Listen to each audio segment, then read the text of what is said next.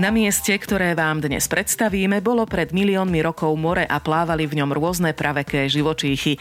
Voda bola úplne všade, no rokmi postupne ustupovala a v pôde sa zhromažďovala soľ. Obrovské množstvo soli. Na prvý pohľad by sa mohlo zdať, že táto oblasť je nehostinná a bez života. Opak je ale pravdou. Je tu poriadne rušno, žijú tu živočíchy a rastú kvety, ktoré obľubujú práve slanú pôdu. Volám sa Maja Kašiarová a vítam vás pri ďalšej časti podcastu za Zaujímavé Slovensko. Podcast Zaujímavé Slovensko ti prináša nový slovenský Peugeot 208. Európske auto roka 2020. Peugeot 210 rokov kvality a inovácií. Výnimočná a vzácna lokalita sa volá Kamenínske slanisko a nachádza sa v obci Kamenín v okrese Nové zámky v Nitrianskom kraji.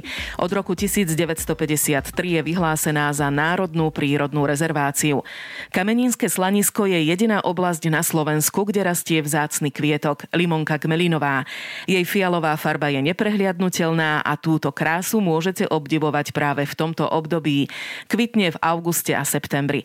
Limonka kmelinová potrebuje pre svoj svoju existenciu slanú pôdu. Tá sa tu zachovala vďaka moru, ktoré tu kedysi veľmi dávno bolo. Podľa Pavla Literu z Bratislavského regionálneho ochranárskeho združenia sa za milióny rokov hlboko v pôde zhromažďovala a ukladala soľ.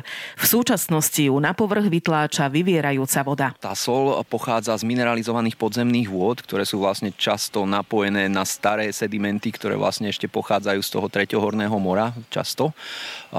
A tá mineralizovaná podzemná voda vzlína vďaka špecifickému druhu pôdy. Vlastne tie pôdy, ktoré nachádzame na slaniskách sú ílovité, sú veľmi ťažké a taká špecifická vlastnosť tých ílových pôd e, je to, že oni majú veľmi silný kapilárny zdvih.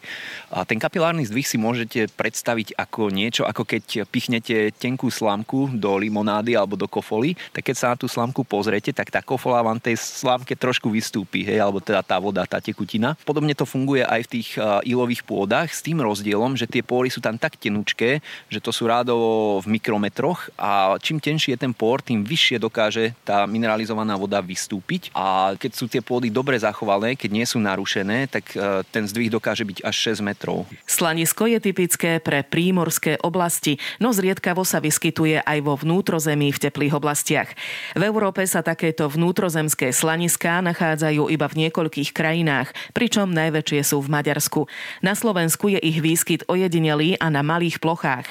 V minulosti však bolo takýchto slanísk u nás oveľa viac. Ešte v 50. rokoch 20 storočia sme ich mali na rozlohe na Slovensku okolo 7 tisíc hektárov. Väčšina bola zničená. V podstate tá ich súčasná rozloha, akú máme teraz, tak z nich ostalo, dalo by sa povedať, menej ako desatina. A drvivá väčšina z nich bola bohužiaľ zničená, najmä rozorávaním, odvodňovaním. Proste naozaj za toho socializmu sa k tej prírode pristupovalo veľmi necitlivo.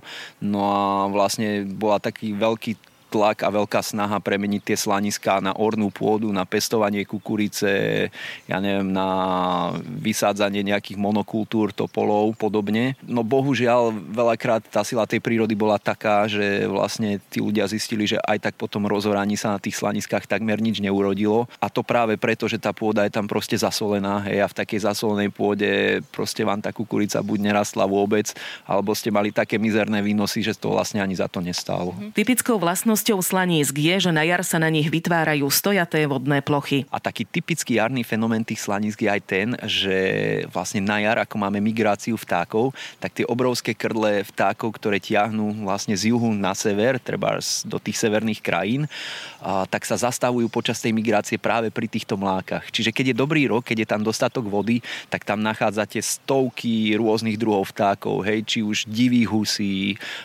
bahniakov, rôznych kalužiakov, vlkov, takisto stovkové krdle škorcov a naozaj je to také pekné prírodné divadlo. Ešte pred niekoľkými rokmi hrozilo, že o vzácnú lokalitu kameninského slaniska prídeme.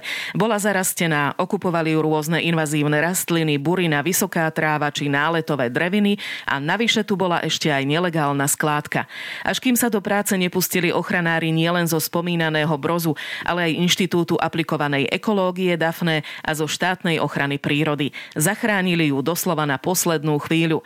Trvalo im 5 rokov, kým lokalitu vyčistili a dostali do súčasnej podoby. Keby ste na tú lokalitu prišli povedzme 7 rokov dozadu, tak by ste tam našli hustú džunglu kríkov, hustú džunglu trstiny, kde naozaj to ani nepôsobilo pekne na pohľad a keby ste sa tam aj chceli prechádzať, tak by ste si akurát tak dodrali nohy a dodriapali, lebo naozaj to bolo veľmi husto zarastené. A vlastne tie rastliny potom vytlačali tú limonku. A, áno, práve tieto vysoké rastliny, tá hustá trstina, tie vysoké trávy vytláčali práve tie najvzácnejšie rastliny, ktoré na tých slaniskách nachádzame. Na projekt prispela Európska únia aj Ministerstvo životného prostredia. Dovedna vyšla úprava oblasti na viac ako 2 milióny eur.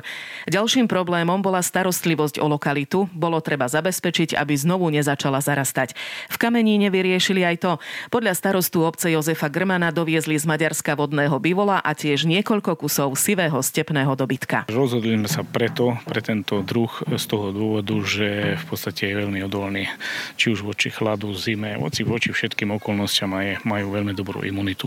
Tie kravy sa otelia aj na snehu. Toto plemeno je špeciálne tým, že sú to také veľmi pekné kravy, ktoré aj na pohľad vyzerajú vlastne zaujímavo.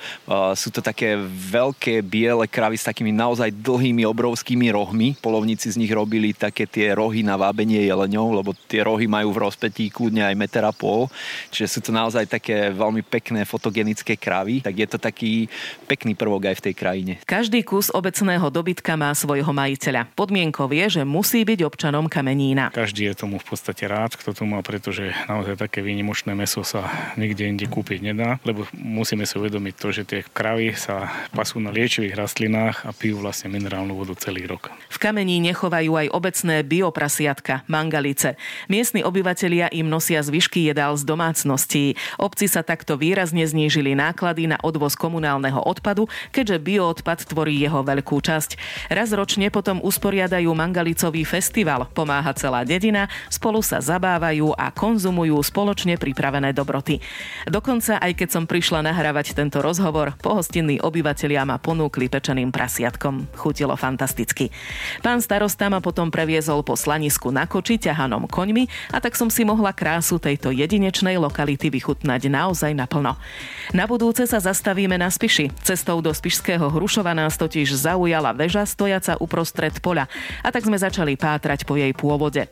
Jej história je naozaj zaujímavá. Viac sa dozviete o týždeň v našom našom najnovšom cestovateľskom podcaste Zaujímavé Slovensko.